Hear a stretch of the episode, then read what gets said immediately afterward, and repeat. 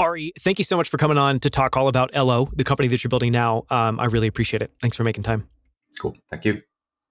So where I wanted to start here, we're going to go all over the map today and explore not just what you're building, but this kind of concept of smart nutrition, the products that you have today, some of the features, and then we're going to spend a lot of time on the business business model and some, some aspects there.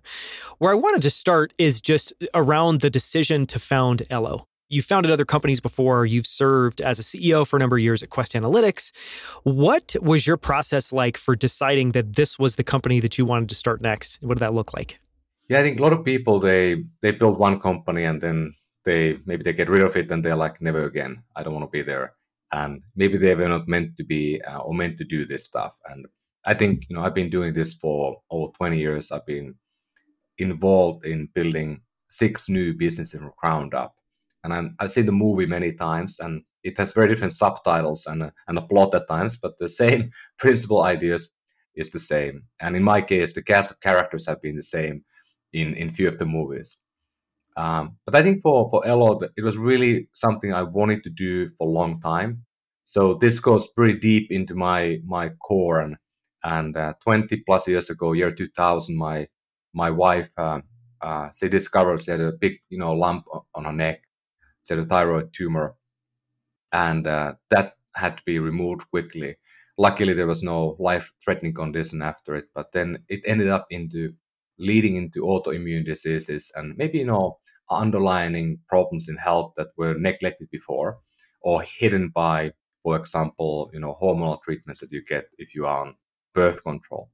That led us into a long, challenging uh, journey on trying to find a way to uh, keep her healthy, and uh, in the end, you know, we were trying to get a family. Then years later, realized that we can't get pregnant with uh, certain conditions she had, and uh, we probably spent ten years or even more wow. on trying to find a solution to, to this problem. Because you know, we, we you know, you are in love, you you want to have a family. That's one of my goals in in life, and um, we had to find a way. So we we found you know doctors and practitioners, you know, Eastern and Western side to help us. And um, in the end, we realized that uh, the diet was able to overcome the problem. And diet of, you know, lowering inflammation was the core thing that helped, together with the, with the medicine as well. And and that made me a believer that, you know, food is a really key uh, building block of a good life. And food is really help in many ways. And I I read about, you know, the topic myself quite a bit. My wife could have like a double PhD on the topic, knows a lot more than most people. And um, and she's very tuned to herself. She really feels her body very different than most people. I don't really know if I'm thirsty or hungry. Uh, she does. Uh, she's a much better person than me in many ways in these things. But that was the, the beginning for me. And then about uh, twelve years ago when I started uh, BetterDoctor, my first own company I started in the U S, Um, we had an idea of a company called, uh, we, we call it Smart Nutrition, or we call it, you know, uh, food type of business, better food. And, and the idea was that uh, we could basically, you know, collect data about your body, what you need, like, you know, allergies and what type of diet you have, and then take your phone and point it to a, a product in a store. And it will tell you traffic light, you know, red, yellow, or green. And we didn't build the company because it felt a little bit difficult user experience. That was early days of smartphones. People didn't have a you know one in pocket on every pocket, and it was a kind of clunky. And um, we decided to build BetterDoctor instead. And now three years ago, we took back the idea and we looked at it and we were like, I think it's still a great idea. And we had been talking with a lot of healthcare decision makers, opinion leaders, and we saw clearly this market momentum moving in a way that we're not going to only medicate people. We're also going to use lifestyle and food and other interventions to help people to get healthy, and and decided that this is the right time to start building a company in this space, to be ready when the world is ready, um, which will be maybe in, in four or five years from today. But when it happens, we talk about a massive, impactful uh, change and shift in, in world overall. It's amazing. You know, I love how so many different strands, you know, came together, not only your experience, obviously, in healthcare building other companies, but kind of a previous version of the, of the idea. And I love, you know, your commentary there that decided not to do it because it felt like a clunky user experience, because it does. But I think a lot of people don't necessarily reflect on that. Um, so it's so interesting to see how all that comes together. I want to ask just one question. You know, part of obviously, so Elo's focused on smart nutrition. We're going to talk about the two products you guys have today, Smart Supplements and Smart Protein, uh, in just a few moments. But, you know, part of the idea is like food as medicine. And, and one of the questions I want to ask, because you've had this as a personal experience, you know, your wife kind of realizing that actually diet can change things. I imagine if I was in your shoes or if I was in your wife's shoes, I would have a moment, you know, because everyone's kind of, you've heard it, you've heard people talk about it, you know that it's a concept. It feels like it's very different to actually see it and feel it. Did you have any disbelief in that moment that it was actually true? Like, what was that like to realize that actually by changing diet, you could have a substantial impact on health? Well, I, th- I think, you know, we... And I come from a family, and my wife as well, that we, we have, you know, everybody's really healthy, athletic. Uh, they eat, you know, you know, been eating organic food from seventies onward. Uh, local food is important. I traveled a lot as a kid. We went to fifty countries when I was eighteen years old, wow. Seeing the world in many ways. And and seeing, kind of, you know, coming to the U S, for example, in the eighties and seeing, you know, how how heavy people were already in, in some states. Very different than in the Nordics at that time. So I had a belief that, you know, uh, food is important and you want to invest in good food. But I don't think we ever really, and still today, I don't think we can pinpoint to one thing that did it. I mean, it, it's just, you know, everything that you do when you are changing your behavior. Think about, like, you change the food from A to B, it won't happen overnight.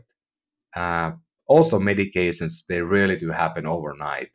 Uh, but the placebo might be that we think and believe that, you know, something happened right then and there. But I, I don't, I can't still today pinpoint one thing that helped. But, you know, lowering inflammation in your yeah. body is uh, is a key point, and, you know, it, it can be done by, you know, reducing uh, uh, sugar and, and and maybe some carbs, and reducing, you know, certain oils and stuff like that, and certain, you know, nutrients that are not going to be good for you. Uh, and of course, you know, cutting the processed food. That is the culprit of inflammation overall. So those did help. Um, and we, I think we believed in it, but it wasn't like, you know, epiphany in a way. And that's the problem we have today, that, you know, the, the sexy stuff is the pill that you eat and you are, you are fine. That's what people want. People don't want to, you know, change the way they live their life. And to me, I think the, the key uh, challenge in that process was that we never had any yardsticks. There were there was no measurement. There was no system telling us that now we are at the, you know, threshold, or now you are improving. And in my life, I mean, uh, since being, you know, an athlete at young age, you know, I I was the beta tester for the Polar Electro heart rate belt in eighties, and I was wearing those when I was training as a kid. And, you know, you saw your heart rate, you know, curve go up. You saw your stamina going up. You saw your performance going up. You every day you saw, you know, at the gym, you saw your weights go up.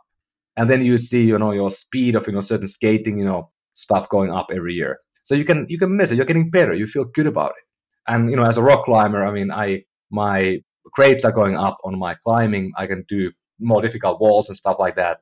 Um, is to measure. But in in food and nutrition, there is nothing. Like, only thing you measure is looking at your scale and your weight. And that's in a back view mirror a month or so. So now I think today we are finally starting to see the, the measurements coming to play, and that will change everything. Not, not all of us care about it, but enough people do. And when they see the, the traffic light being red on what you ate in real time, you will not do it again a thousand times. I want to ask one more question around timing. Um, you know, just because you had, this was an idea, obviously this idea you had at BetterDoctor is very different than what you've ended up building today. What you've ended up building today feels very like modern and appropriate for a time, and takes advantage of all the devices and inputs that we have. It's, it's, it's incredible. But one of the questions I want to ask is, you know, for any founder that is building something that feels somewhat distant in the future, there's always this question of timing. And I love how in the, you know, just a few moments ago, you said that you felt like the time was now, that you could both see this momentum of this is where we were heading, but you also recognize that you're building it for when people really got interested. Did you think about that any more granularly? You know, and, and was it like, oh, we think this will happen in one year or two years? Just any advice for maybe founders that have a similar problem and how to decide if the timing's right or not? Really good question. So this is the, the key point, because, you know, you, you, you can kind of fabricate luck at times by being in many places at the same time, or be active and looking for luck. But you can't fabricate market momentum. Sometimes things happen because, you know, tech is leaping forward. Think about, you know, Uber, um, many things that happen because, you know, you suddenly have like G P S and a smartphone and a map combined together. You could do Uber, for example. You could do DoorDash. You could do Airbnb and many other things that, you know, they just happened because you had this unlocking moment. And uh, you can f- see those happening. Maybe you can even time them. But sometimes things happen that you have no idea. And, you know, we started this company uh, right before COVID, like talk about like weeks before. and and then, you know, we think about this, that the biggest problem we had on our, our story is that, is food delivery ever going to be real? Can we ever expect people to get food, you know, over the web and from the mobile to the door, doorsteps and kitchen counter? The second one was, are people ever going to do, you know, like blood testing at home?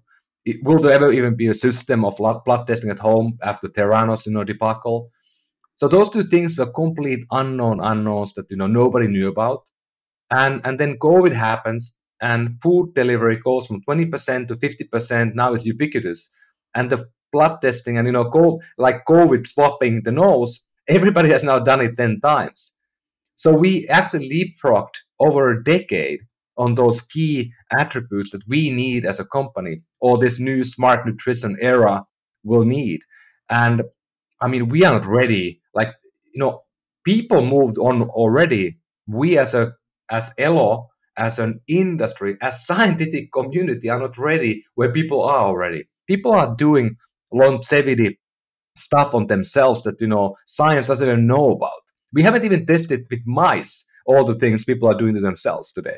So it's a really interesting thing. And, you know, that that to us was, I think, the key that, you know, COVID was a a massive, massive shift that, you know, maybe like once in a in a generation or once in a hundred-year type of scenario that nobody was envisioning. I mean, just this week we hear, you know, Mark Zuckerberg, we hear, you know, the Google founders apologize that they hired too many people. They hired one hundred thousand people during COVID, and now they're laying them off because they didn't even understand that, you know, this thing that happened is not going to be permanently here to stay.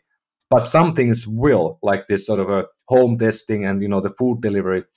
We still don't know how, how to make money on food delivery, I think, as a whole. Yeah. But, you know, it will be here to stay. So as a as a founder, you know, look around, sniff around, be smart about it, and and don't be don't be too early. And if you're too early, you have to find a way to pivot, you know, a little bit or or streamline the things you build in order to fit the time you are in. Because you can't fabricate time. It's just, we don't have a time machine yet. No, it's great advice. So I'd love to start talking about, I think, some of the products, but where I wanted to start is just this high-level idea of smart nutrition, which is, you know, as soon as you kind of put those two words together, you generally get what it means. And yet I haven't, outside of Elo's website, come across that or kind of heard that maybe used enough. And I think there are probably, I think I'm not alone. So for people listening that maybe aren't familiar with that, what is smart nutrition? How do you think about it? Why is it important? Well, I'm I'm trying to coin the term here. So well, it's working. I think it's working slowly. Yeah, but you know, the, the point here is that, um, and this is there's a funny story as in everything that, you know, you try to do. There should be something fun, and you know, almost twenty years ago, I was in a room in Finland at the Nokia head office, and this is the time when Nokia was launching the uh, N ninety-seven. Many people call that the first smartphone ever, years before iPhone and Android.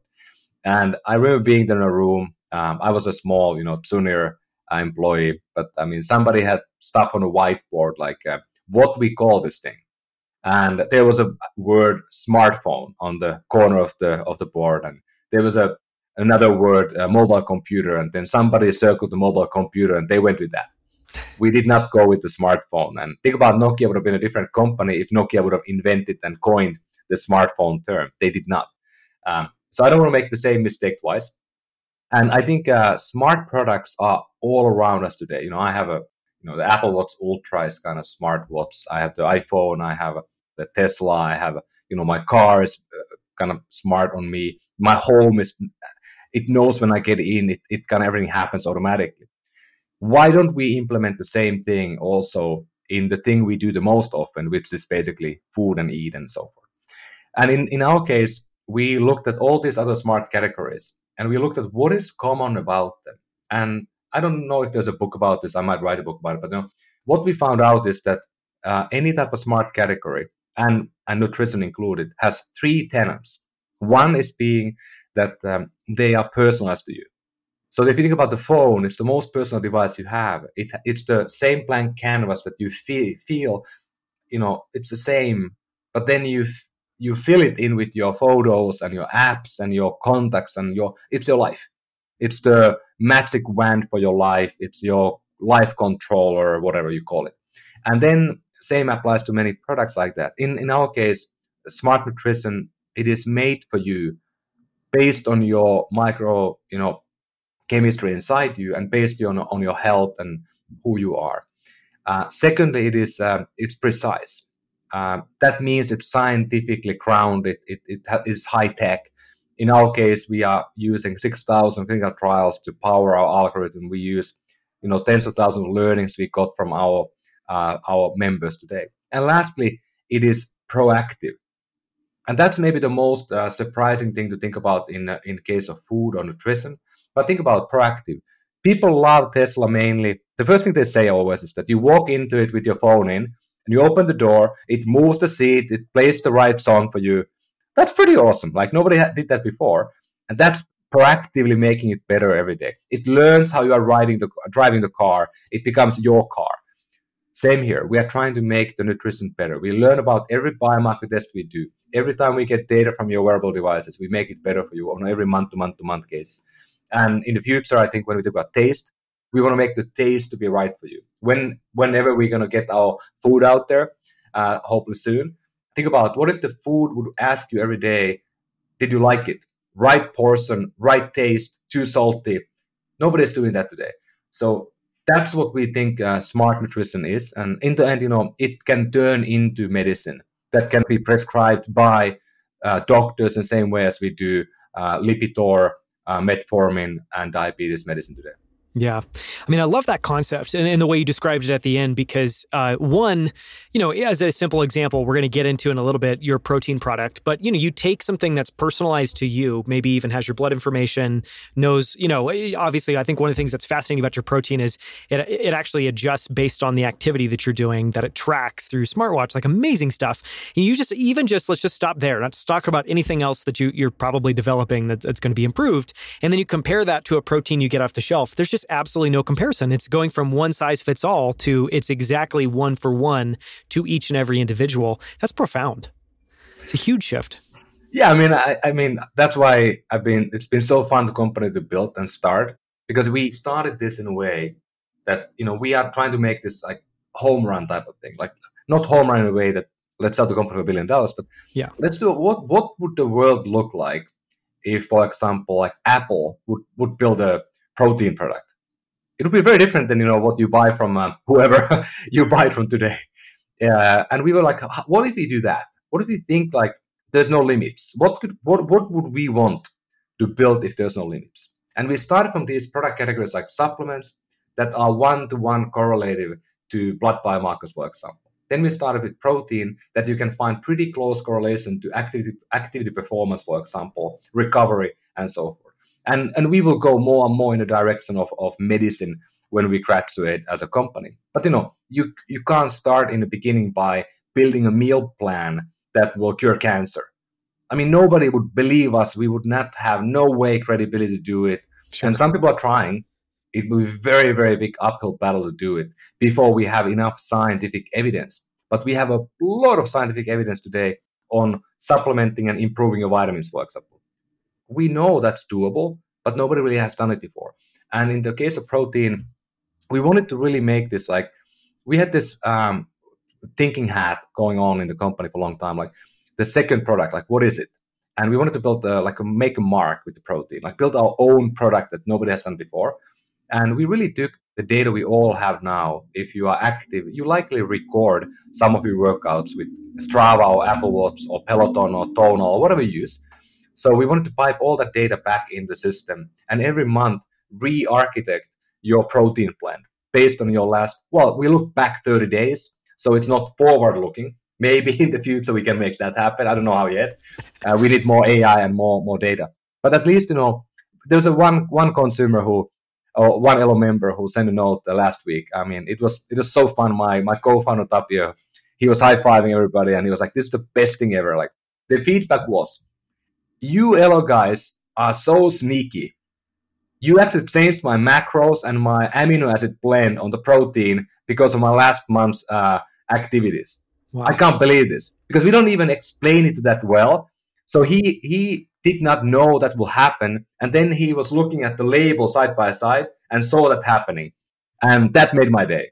And that's kind of what, you, when you build a product, you don't always want to tell people exactly what you will do with the product. And I've been, I, I was I was holding on buying a Tesla for a long time. I think I was buying the X back in the days. My son was then young and we were about to buy the car, and he got stuck with the with the silly silly door. Almost cut himself half. And he was like, "I don't want to buy the car." And he he started to hate Tesla, so we couldn't buy it for like five years.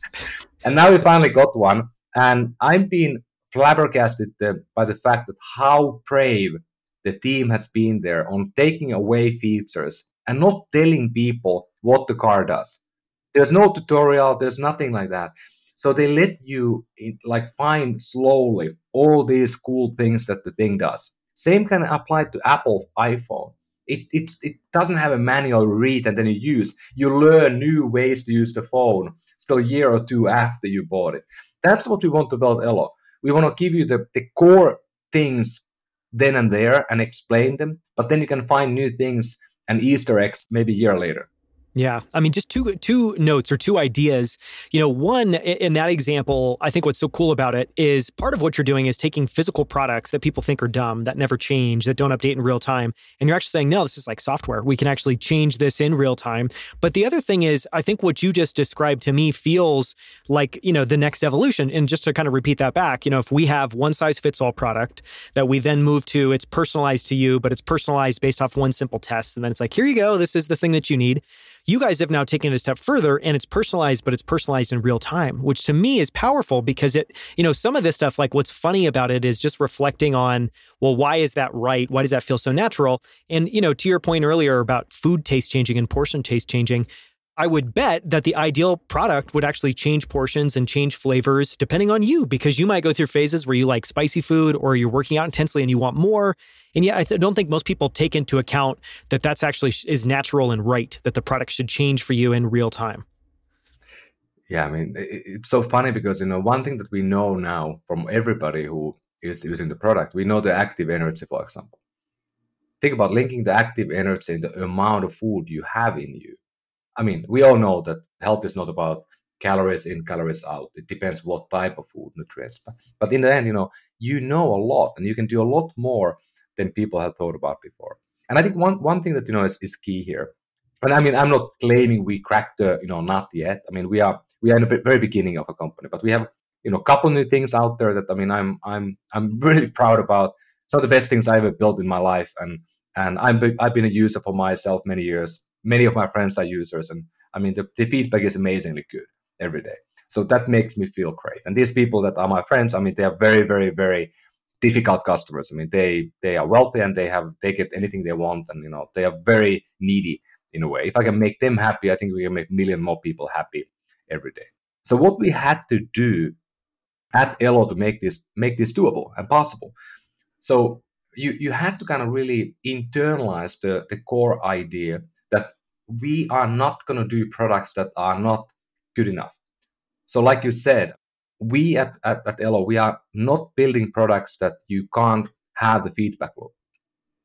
We will not launch a product that, uh, you know, we have fifty people who came to pitch us, you know, you want to work with us because we have this unique ability to collect data and help build better things. We said no, because they were not ready categories to build the product that you have a feedback loop. In order to make this happen and to build it in, like, kind of cast in stone for the company, we decided as a team to make uh, personalized, precise, and then proactive, not only the core values of our company, oh, sorry, the product, but also the company. Those are now the three values of Elo. So I wanted to make, well, my thinking was that what if we could have a company that the product and the core company values are the same? I mean, that's really, I think it's a good idea. I don't know if anyone's done it before, but that really hit us, you know, last year, and we, we implemented that last year. And I think it's really cool when you can now look at these lenses on every decision you make, not only for the product, but also hiring decisions and, you know, investment decisions. Who do you get as investors and so forth? It's been really cool to think that way. I love that perspective. And I love, you know, that it starts with the product. And then, you know, this idea that, well, if it's good enough for the product, we should, why wouldn't we make this a core value of the company and start using that as a guiding, you know, kind of guiding principles. Talk a little bit about, uh, I'd just be super curious to hear you kind of reflect on how has that changed or how has that shaped how you think about hiring, how you think about roadmap stuff? I mean, very clearly right there, it, you know, you you gave a great example of just, it adds a very rigorous lens to what products you create and what you don't. Where else does that show up kind of tangibly? Tangibly. Yeah, we implement that now as part of the hiring. We are still middle of that. So because we are we just now uh, are getting to hiring is pretty slowly. Um, we haven't hired that many people before. Many of them have been known known quantities for the company. Uh, but yeah, we define that now into the way how we hire. We are using Product Board as a tool for Elo uh, road mapping. And we have a, those are the principal ideas that we are evaluating every product decision on. So there has to be a ranking based on the value metric in order to see the prioritization of different things.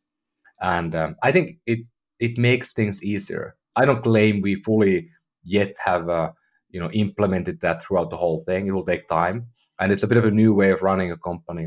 We are trying to be also, because we are so small, we try to be pretty nimble in the way we operate. We don't use O K Rs yet. We use these rocks that are kind of like a mini, like a baby O K Rs, a bit simpler. We don't have like a uh, trickle down to every team member level yet, their own rocks. We do it on a team level.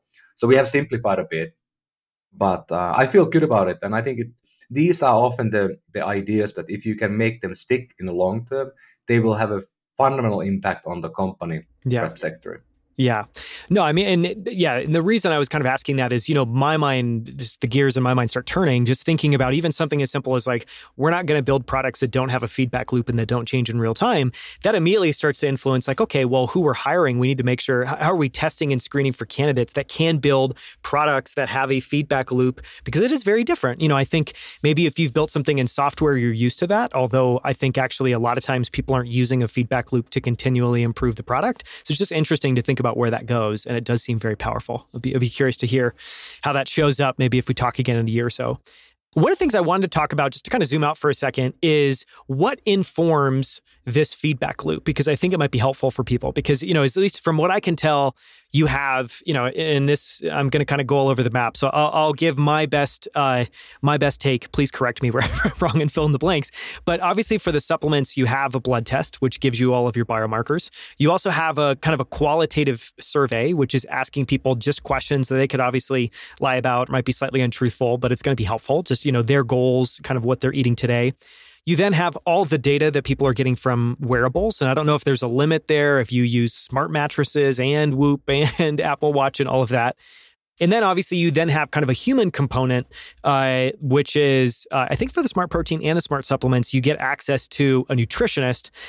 Do I have that right? And then talk about which of those are really important, which of them are less, like kind of from a weighting perspective, how those are all helpful in different ways. Yeah, you're, you're right. And um, it's a very complicated mess, as you can imagine.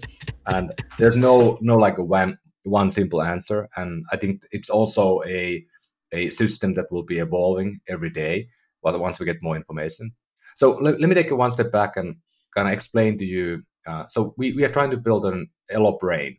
That is the, the kind of the core thing that the company is here for. We are not trying to be the company who is building the best, you know, uh, food factory or supplement factory, or we are not even trying to build the best lab, but we are trying to build the best brain in the middle of taking data from your body and turning it into the right decisions that you should take, and then delivering those to you with different products we are creating. So what is in the brain? Um, we, we don't, I mean, we talk about A I, but you know, let's be real. Um, we have an algorithm. So three layers of things.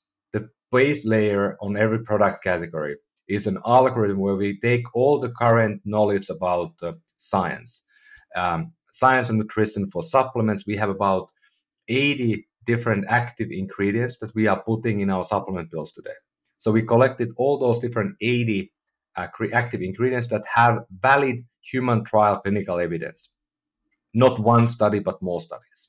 So we have today, I think, almost six thousand studies that we have collected today on those products. These are globally all the human trial studies ever done. It's not that many in the end, but you know, you had to normalize it. You had had to kind of translate it into English. Some cases you had to kind of go through all of them to turn it into understandable, you know, data corpus that you can use in in part of our algorithm. So we had a team to do that for two years, and and then what we did, we looked at the different assessments we can do. So we have today one hundred fifty assessments. A questionnaire question could be assessment. Um, A one C biomarker or blood biomarker could be assessment. Your uh, H R V could be assessment. Your, you know, recovery from different devices could be assessment. Anyway, one hundred fifty assessments, six thousand studies, eighty different active nutrients. That's kind of the, the, the basic idea. And we turned that into a system where we are looking at you based on your age and, you know, your assessments and different things. We give you the right studies, what they say, and we, we deliver you the right amount of certain things. And then we see if it works. That was the beginning. That took a couple of years. On top of that, we added then um, the dietitians and nutritionists work with one-on-one on people, and they make modifications for the plans that the algorithm created. Often they do quite a few because of, you know, what you want, and there's like a human component involved. Maybe you forgot to talk about the medication that you have, and then we changed and so forth. Anyway, we took the modifications into play, you know, thousands of them, and we built those into the algorithm. And it started to be a learning system now. So today we actually have an A I uh, live. Then the third layer will be the fundamental layer that is about the outcomes. So we do what we do, and then we see how the outcomes look like. And then based on the outcomes, we can then weight all the different studies and everything in a proper way, and then it becomes better. But for that, we need, you know, thousands more members. So everybody, sign up to Elo, help us to build, you know, even better system every day. And and I think in a year or two, we ha- are fundamentally building new science. So that's just the kind of the, the, the base layer of what we do, the brain aspect. And then the question about how do we prioritize different things, it is really difficult when you think about the wearable devices. Um, you know, I have a Whoop, I have an Aura. Mm-hmm. I've been wearing this seven years, I've been wearing this maybe four years. And now they are kind of similar if you look at your sleep data, for example, but they used to be totally different. So what is a race condition when you have sleep coming from three, four devices? Those are really difficult questions to solve, and we have not even opened up now. In Elo app, you don't see sleep data yet. You don't see your H R V, a few other things, because we we we want to make it right. And, you know, having been one of the early investors in Aura back in the days, I, you know, I was able to kind of kind of look at how they built the company. It took them five years to build a great app.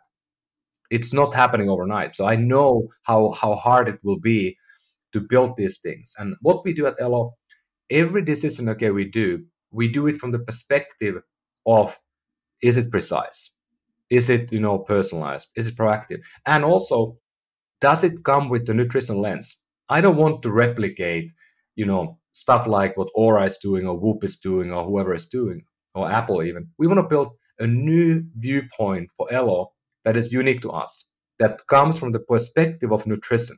Like, what would H R V look in a nutrition context? What would a recovery index look in a nutrition context? Nobody has done that before, so we had to reinvent these things, and it will take time. I mean, that was incredible. Like, even just the breakdown of the brain, because one, it feels like, you know, just describing that, clearly that's the that's what's going to drive all of the value for your customer base. Yes, you could invest some of that money in factories to actually be able to do it. Yes, you could invest some of that money in a lab, but what you're effectively saying is, like, we have good enough solutions there. What no one's built, it's very challenging, that we want to get right, is this brain that powers everything. And especially talking about, you know, then outcome layer that then starts to train and ripple through the model. powerful, incredibly, incredibly, incredibly powerful. That, that's super cool. I want to ask two questions related to the products that you have so far. And one of them, I'm just, you know, it may not be the easiest answer, so feel free to take this in any direction. If you want to talk about supplements or you want to talk about protein, you want to talk about overall.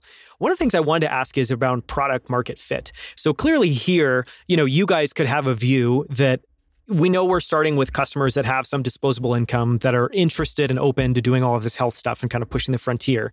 Um, but what, you know, we're going to use all of this science. And as long as the outcomes are right and we're able to do that, that's maybe product market fit or technology market fit.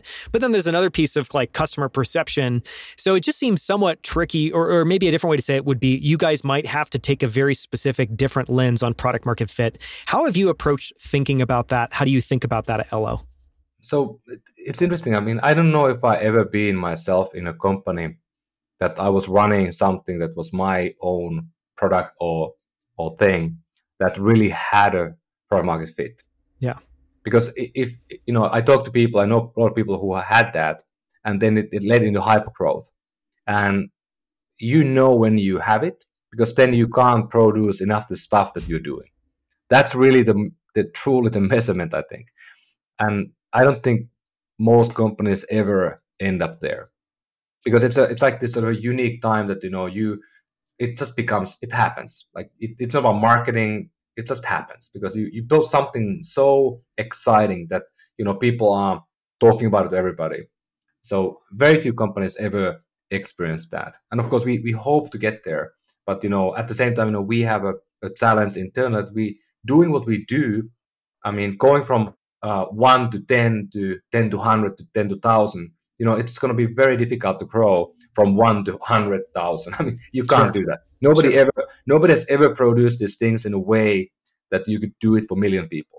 And it can be done, we know, but it will take many years. So we want to be very uh, focused on growing the right way with the right audience first. So think about this. Uh, what we, if you kind of break it into pieces, so. And this is maybe a warning for people who are trying to build something similar or complicated. That is kind of taking and collecting different ideas together into new product or service like we are. So today you have about one hundred million people in the U S who take supplements on a daily basis. one hundred million people. Huge amount. A third of people almost. How many people you have who are testing their blood every ninety days? There's like one hundred thousand people. Yeah. So you have one hundred million people, one hundred thousand people, and we are kind of combining these two, two into one. So we know that there won't be one hundred million people who want to buy, even if it would be way better way to do, maybe ten times better way to do it. It's just too involving thing for most people. So what we now need to do as a company is to look at it. What can we build beyond the first vitriol in order to get to one hundred thousand to million members? So I use this analog always, or idea that you have a racing car. You know, you you you first build like the most amazing, safe, amazing racing car thing, and it becomes like a like a box that the, the drag is like insanely bad, and you put everything in there. And then in order to win the race, you have to start taking pieces away. There's a the, I think the what is the the Ferrari, Ford versus Ferrari, whatever the, the movie was about that a bit. Like, let's take away everything, because then you take the drag away. So I think Elo is in next maybe couple of years, we can end up in a space where we need to kind of um, maybe do like Elo Ultra and Elo Plus and then Elo Basic. And the Basic will be for most people. Today, we are more into in a direction of, you know, Elo Plus or Elo Ultra. That is pretty difficult thing to do. But that's the right thing to do in the beginning of a company, because you know it will be a long run. And of course, as long as you can raise money, you can, you know, grow every day, you can be fine. Um, because it, it's tough. It, you, need, you need to have the idea, what is the promised land? And in our case, the promised land is to help make food into medicine. That's a lot. We are not even near that. We are not even knocking the door of that yet. So maybe five to six years from now, we're going to get there. Uh, but I need to remember that every day as a founder, as a C E O, and remind my team about it every day, that we are working for a bigger goal. And sometimes the ba- the winding path that goes there is really long and, and takes time. Yeah. Yeah. It's not, I, I don't want to put words in your mouth, but it, you know, what was kind of like coming up from me as you were saying all of that is it seems like you guys are much more focused on almost like, uh, you know, company potential fit, meaning you see this massive, massive, massive opportunity. You're extremely focused on what are the capabilities that are going to get us there and how can we, you know, build these faster and faster and faster. Less, you know, and it, it feels like almost, I guess in your guys' case, this idea of a product market fit framework kind of goes out the window because it's, you're, it's very different and it's multi sided and it's a very challenging game. But a lot of it, it sounds like, is building up this potential internally around technology, around the right people, around the right approach, which is something I want to go into in a little bit. And then obviously kind of trusting that if you're doing that well enough and you're also iterating on marketing, you're iterating on all the other things you're doing, you'll be just fine and you'll you'll get there. But you guys are, you know, this is not a sprint. This is a marathon.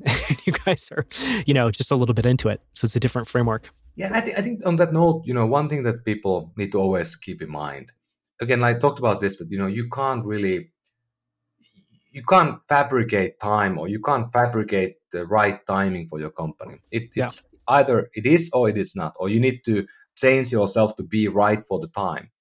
So the other way to think about this is that you can't, there's no way to change the the fundamental fact of who are adopting new things first. There have been a lot of companies in healthcare, a ton of companies that looked really good. Some of them went public, but they were building these tools that are technological tools for people to use healthcare better, but they were not built for the early adopters, but they were built for people who work for Walmart or Caterpillar, not naming company names here. They, they, they help companies. They know who they are. And I, I have been involved there. But the fact was that, you know, every company who built a product that was too sophisticated for the late adopters, before the early adopters had adopted it, it never worked. There's no way you can build something new like what Elo is doing. I think about, I'm taking your blood and turning it into uh, nutrition. Sounds pretty biblical or Star Trek, depending where you come from, but not very normal thing. Like, most people even don't believe this could be possible. So I can't expect, you know, the people who are the, the obese people suffering from, from chronic conditions today and struggling mightily. They will not be the first people who adopt it, no matter what I want to do. So I need to put the price point down much lower. I need to make it more available. I need to make it less technical. I need to make it simpler in order to get there. And I want to get there. But I understand that, you know, there's no way, no, nothing I can do today to get the people in the most need to adopt the things we built today. So what we kind of do now, you have to accept the fact and be fine with it that, you know, I am basically bringing the gap of the have-nots and the haves bigger and wider by doing these things. I'm going to make some people healthier. They're already healthy. I make them healthier and even longer, living longer. And then the, the rest of the people are suffering mightily. So you have to accept that fact. But, you know, in the long term, I hope the things we built will start to work also for the people who are in real need, the, mm-hmm. the big masses. No, it's such a great point. I mean, you know, it, uh, it it's building a company isn't shoots and ladders. You don't get to just suddenly take a shortcut and go all the way to this final point. To your, you know, I mean, to your point, it's I think it's very well said. You have to, I guess, one, know where you are, focus on success at that current stage, and then if you get that, you get to earn the right to go focus on, okay, now what does it take to bridge that next gap? But there is no shortcutting it, and I mean, it is very powerful because to your point, you know, yes, you, you know what you generally need to know, need to do. You know the direction you need to head in, but you also also can't fixate on that. You need to come back to where you are now and just kind of execute best at this moment in time. Um, really, really well put, actually. I really like what you said. That that gatekeeping point is such a key, key one. And that should be also thought about when you define the goals and milestones with your investors. Like, what is the, the B or the C or the D round looking? It could be like, a, are we passing this gatekeep or the gate that we can actually expand now beyond what we are? Because people love expanding too early. Yes. Oh, yeah. I mean, it's the literally the default. I think, I think ninety-eight percent of companies and people just, you know, that's our preference. That's that's where our brains want to go. And, and to your point, too, like I have an, an enormous amount of respect for founders and teams that can be disciplined around what those metrics are in gatekeeping, because it's also very challenging to like gatekeep yourself and, and gatekeep the team, because it has to happen at every single level. You know, the C E O also has to do that. The whole team has to do it. I want to ask one question around um, kind of monetization. You know, you guys have a membership model, and and obviously just looking at the products, um, it, it just meaning there's a recurring price. You know, I'm basically agreeing to become a member, and then it's a price per month. in, I guess two two points on that I wanted to get your feedback on. One is it feels like it, you know, uh, putting on my my like finance hat, it feels like it de-risks this business. You you start to have stickier revenue. You know, people aren't just buying a product once, but they're they're kind of becoming a, a member. But then on the other side, um, it just makes sense, especially for smart supplements. Like clearly it would make sense as a monthly membership model. For smart protein, I'm like, okay, this is interesting because it is customized. So I guess just talk a little bit about, was that a philosophical decision? How did you guys think about that? Why do you think that's the right way to kind of monetize the products that you have today? Yeah, I think there are two things here. Um, one is um, implementation and the complexity, um, because we have a very complicated product in many ways. We we want to simplify it. So the, the one fixed price made a lot of sense in the beginning. Um, but I think, you know, we already have enough people that we know that, you know, some people want a more a la carte. They want to modify the plan. So I think there will be multiple different options coming out from Elo uh, for supplements, and I think also for protein in the in the coming months already, because that's what, what people want. Sure. And and some people, they realize that, you know, they maybe want to pay less and get less often testing. Maybe they want to make the testing to be more a la carte. So we learned a lot in the last year and a half. And um, I don't think I have a have a really good answer, like what is the right model yet. For the protein, I think it just makes sense in a way that there are a lot of people who um, have a protein habit, and uh, we make the habit maybe a bit more Uh, formalized and a bit more, you know, thoughtful, because we can help you to dose right time and, you know, the amount. We can make the the sizing of the of the product, you know, custom to you. So we can actually probably provide you the right cadence. And today we don't really have the uh, the sizing and the dosing is not really as flexible as it will be. So some people are now unhappy because they want to have like two two bags a month, whatever. They they do protein a lot. So we need we need to learn on those. And I think there's this idea that, you know, subscriptions are a really good way of making business happen, because of, you know, if you can find a, re- you know, it's like a, the SaaS business, you know, it works because, you know, companies buy stuff and they never, never, you know, forget, they forget to cancel. There's only some people who use it and then they don't want to cancel. So, you know, be sticking forever. I, I don't think that's the idea. We don't want to treat people to get into this sort of forget it and go. Uh, but it's just a convenient factor, because if you, if you have to order every month, you, you just often don't do it. And then you end up buying the, like a massive bulk amount, and then you might uh, jeopardize the quality. So I think there are a lot of other products that are coming from Elo in the future that might be more a la carte. Um, like we are talking about, for example, maybe meals or stuff like that. Not to not to promise anything, but uh, that could be a very different product where, you know, you could actually go buy as you go. Because the problem is that you commit to many of these. Like we all have been there. Like I think Blue Apron is a great example. Um, tough to cancel. I think, you know, Groupon was a great example back in the days. Maybe some people remember Groupon, small company. They made it almost impossible to cancel, even like the email newsletter. So I, I don't think that's the right for the current environment. I think we want to be we, we want to be treated as adult co- consumers, not tricked consumers. So we are, and in Elo app, we are making it every day easier to click one button to pause and, you know, move forward and all these things. Don't hide them. Make it easy for people to cancel. And we want to celebrate people who cancel. Like we have, those are kind of some ideas we have in the company internally. Yeah, I think it's super interesting. It, it also, I mean, your note on it felt, it, maybe to paraphrase, it feels like maybe the right starting point because it was simple enough, simplifies the experience, simplifies the decision. But to your point, it's too simplistic, and now people want a little bit more choice.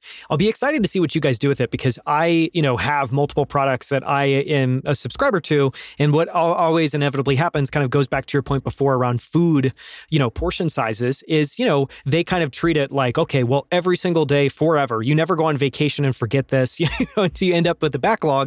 And then when you have to pause, it ends up in this spammy experience where you're like, oh God, I, I'm not, you know, tr- this isn't anything deceptive. I just literally have too much. So I'll be excited to see what you do with it, because it feels like your lens to product experience. I'm guessing you guys will come up with a vastly better experience of what it's like to, you know, dial up and dial down your subscription. I promise I, we're going to spend a lot of time thinking about the way we do it, when we yeah. do it, if we do it. Yeah. Because that's, I think, almost the most important thing. How do we, can we reinvent the way you do these things? And like, again, we are not coming from the point of view that we, let's make a quick buck on you. We are coming from the point of view, can we help you improve your health in the long term? If that's the goal, it's a very different goal than, you know, I want to sell you uh, get my C A C away by selling you four orders. Sure. I, I want to spend the rest of the time talking about kind of what you said there, which is, you know, if we decide to do this, that we're going to pour a bunch of time and energy and effort and try to reinvent it, you know, and really just figure out like, what is the ideal way to do this? And goes back to thinking independently. You know, and the reason I want to talk about this is your products aren't just, uh, you know, the way they're marketed is beautiful, but the design and the product experience is incredible. And, and I know that that was a very intentional decision from day one. And so I want to spend a bit of time talking about that process, but maybe just to kind of go back and, you know, build a little bit of a foundation. Why did you decide to focus on design from day one? And, you know, just maybe talk a little bit about, because from my perspective, you know, I have a design background. There are very few companies that I think have a, a high enough bar or, or, or a sufficiently high bar, or just a high bar on design. You guys certainly do. Why, why was that so important from day one? And how did you approach kind of executing that and making it real, knowing that you could do that? Well, design has been, um, you know, I've been, um, I've been involved in building mobile apps Uh, for a good part of twenty years. And I think mobile apps are design masterpieces. It's about crafting this experience in a small space that is somehow intuitive and beautiful. And uh, not always the case on every app, but um, you you learn a lot. And, and you know, I'm from, from Finland. My, my both co-founders are from Finland as well.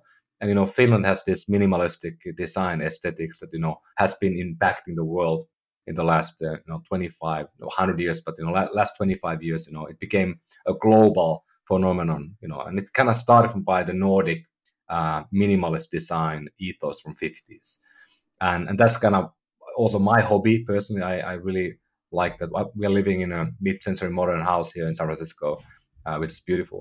But really, I think for Elo, I mean, I wanted to supercharge that, so I started with my my long time, you know. friend and co-founder Tapio, and we were talking like, what do we do? We we want to have more, because we're going to be a consumer company. We want to be separate from the, we want to be better than the others. We want to be on the different plane. Like, what do we do? And, you know, neither of us is like an amazing designer. I mean, we, we are hobbyists at best. So we were very lucky to get the third co-founder to sign up, and um, and he came from Apple. And um, so Mikko Silvanto uh, spent almost a decade in the Apple design team. Uh, so he was reporting with Jony Ive, and he is behind many of the products that, you know, we all use every day and love the most. I mean, sold, you know, billions of devices. Um, and um, and he came in to, to be that voice. And, you know, we really had this dialogue early on when we concepted that. We were like, what if Apple would build a supplement product, or what if Apple would build a nutrition product? Well, we have the Apple guy who built the product, so now we were doing it. And um, it was um, one of the best time in my life in business ever when we started, because, you know, working with somebody like that, like Mikko, who comes from that design team, the best team in the world ever assembled in business, I think, and um, and he comes with that um, uh, ruthless uh, ability to say no. And I learned a, a huge amount about business and about building a product in a way. I don't know if it's the way that Apple built, but, you know, we kind of took some of those ideas that they have and started to build this product in the same way. And it's been uh, it's been pretty cool. I mean, it takes a bit more time. Yeah. And of course, we, we don't have we have finite amount of money and time and a startup, so you can't exactly follow the path. But we, it made us a lot better. And um, and I think that's really like what we are now. The third product coming out in Q two, I think. we I can't talk about it yet. It's um, under wrapper yet. But, you know, that will be a product that I think will be significantly different than anything else that, you know, people have seen. People have done powders and people have done, you know, pills. But, you know, I think we're going to leapfrog into a new world where people are going to be like, wow, that's something crazy. And, uh, and I, I love that. I mean, it's so cool to kind of build something new that, you know, people don't even fathom today. Nobody is even thinking about it. Well, and there aren't enough companies that I think adopt that as a goal. I, I would love to see a world where, you know, ten times the number of companies just had that as, a, you know, in their minds, that they were really trying to think from first principles, create something that can kind of be a gift and something new to the world and to their customers. And it just, you know, it, it's unfortunately lacking. I want to ask one more question. You know, I want to be, you know, respectful of your time. But, you know, in my experience, great design kind of is, is two things really at the end of the day. It's a set of principles. You talked about this kind of ruthless ability to say say no. I imagine that's one of them. And it's also, but it's also a process. You talked a little bit about it taking longer. I think unsurprisingly, you know, great stuff takes a little bit longer. But, I, but you know, both of these, they aren't mystical things. They're relatively straightforward, but they're a set of things that you learn by working on a team at Apple and that you can then take and, and apply different places. So I guess, are there any other either principles or process notes that might be helpful for people listening that could just be inspiration for them in terms of their process and how they approach? I, I think the craft, craft, respect the craft is one key thing that, you know, I'm, I'm making the design to be not just an afterthought, but the core uh, tenet of the whole operation. And, and really, I mean, not, I mean, yes, Apple is kind of unique in a way that they built all the products without really doing user testing and so forth. Um, but, you know, they are the best people in the world. Like, there's no other team like that in the world. Like, every every company would, you know, those guys, by the way, they get like thousands of job offers when they leave, like thousands. It's pretty, pretty flattering. Uh, so to be able to work with somebody like that is, is pretty, pretty unique thing. Um, but I think, you know, it's about this sort of the craft and, you know, but listening to co- consumer, listening to the customer. And, you know, it could be internal, but, you know, like really be open uh, to modify based on what you learn. And then I think um, in, in our case, we are still in the beginning, like we're building the team right now. We are right now trying to hire, for example, uh, two designers, a, a U X lead and a and a designer for, for our app. So we are trying to, like, we are like, who are the best people in the world we can get in to build and craft the app? We can give them a year time to do it again. Take a year and do it and go and do build an amazing thing. Of course, at the same time, maybe, you know, improve and test the ideas in the, in the old app. But that's kind of what you have to do. You have to break the mold. It's so tough to build a mobile app, especially, or web experience, where you you, you always add on top of the old stuff. You kind of have to burn the old thing and build the new thing. That's the only way. Like, how many times you open an app that, like now with the COVID, maybe you didn't travel, or maybe you didn't use some of the apps that you used to use always, like Uber. Maybe you didn't use the Uber app at all because you didn't use Uber. And then you open it and they have redesigned it. And it's no better. It looks different. It maybe functions a bit different, but it's not really a better app. Sure. And that is frustrating to me. You know, somebody spent like a fifty people team, spent two years building this, and now it's totally different, but it really is not better for me. Like, how can we get to a level that every time you have a major upgrade, you actually open it and you're like, this is better for most people? I mean, it's tough because, you know, of course you have, you are serving, you know, they might not be serving my need uh, at Uber. I don't know, but, you know, because I've been a user for since the very beginning. So maybe I, they are serving somebody else, but it felt like it's not a better app. I mean, it sucked. Yeah. Yeah, no, I completely agree. I completely agree. It applies to almost every app, I feel like, that I, you know, open on a regular basis. And and just what a simple note too, what a simple principle to be like, when you have a new update, you need to be able to have some aspects of wow, or that's better, or something that's tangibly better that moves the needle, where it doesn't feel like you're moving deck chairs around, you know, for the sake of it. Um, we covered a ton of topics today. I just want to give you a chance. Is there anything else that we haven't covered that you just want to quickly speak about, or anything that you maybe just want to close with after talking for, you know, an hour and a half about what you've been building at Elo? well, well, I think there's one thing that I, I, I always love to bring up if, if I have the time. Um, you know, having been in um, in in the gaming for quite a while, and, and you know, gaming was the most sexy, exciting. Well, still today. I mean, there are every time you have an opening in like company like Supercell, thousands of people apply, like thousands of people every every post. So there's a lot of demand on, you know, getting to build, you know, games and apps and all this fun stuff. But we have we have too few people who are younger people who are getting into building something fundamentally important, like healthcare things and uh, and you know, the nutrition things we build today. That's maybe more esoteric, but healthcare, there are many many many companies that are just amazing, and and they need young talent that are able to go in and really build the best work there. So don't always think about going to, you know, work on the on the only the thing that you you like at that moment, but look around a bit and think about where can you make a bigger impact. Because it's tough to be, if you go to Apple, like it's tough to be like a a lot better than other people, because they are they have really really good people. But if you go to a healthcare company building consumer healthcare apps, for example, you can maybe be the best person there, and you can become the leader of that team fairly quickly. And and that to me is the thing that people people just, They wake up when they are thirty-five and they have two kids. They haven't slept for a long time. They wake up and they're like, oh my God, life has a different meaning and, and we are mortal. And I want to build, a, build stuff that, you know, really make a difference. That hit me early on because, you know, we had health issues with my, my wife. Uh, normally people only got that idea when they turn forty or thirty-five or something like that. And then it's maybe too late to change the, the path. You're already so deeply entwined with whatever you do for a living. Uh, but that's just the thing that, you know, when, when you look, look for next gig, and now it's a great time because we have a lot of people are thinking what they want to do now, post-COVID, maybe a recession, whatever happening. Uh, so look around and, and, and look at the companies that you might not be looking at in the first place.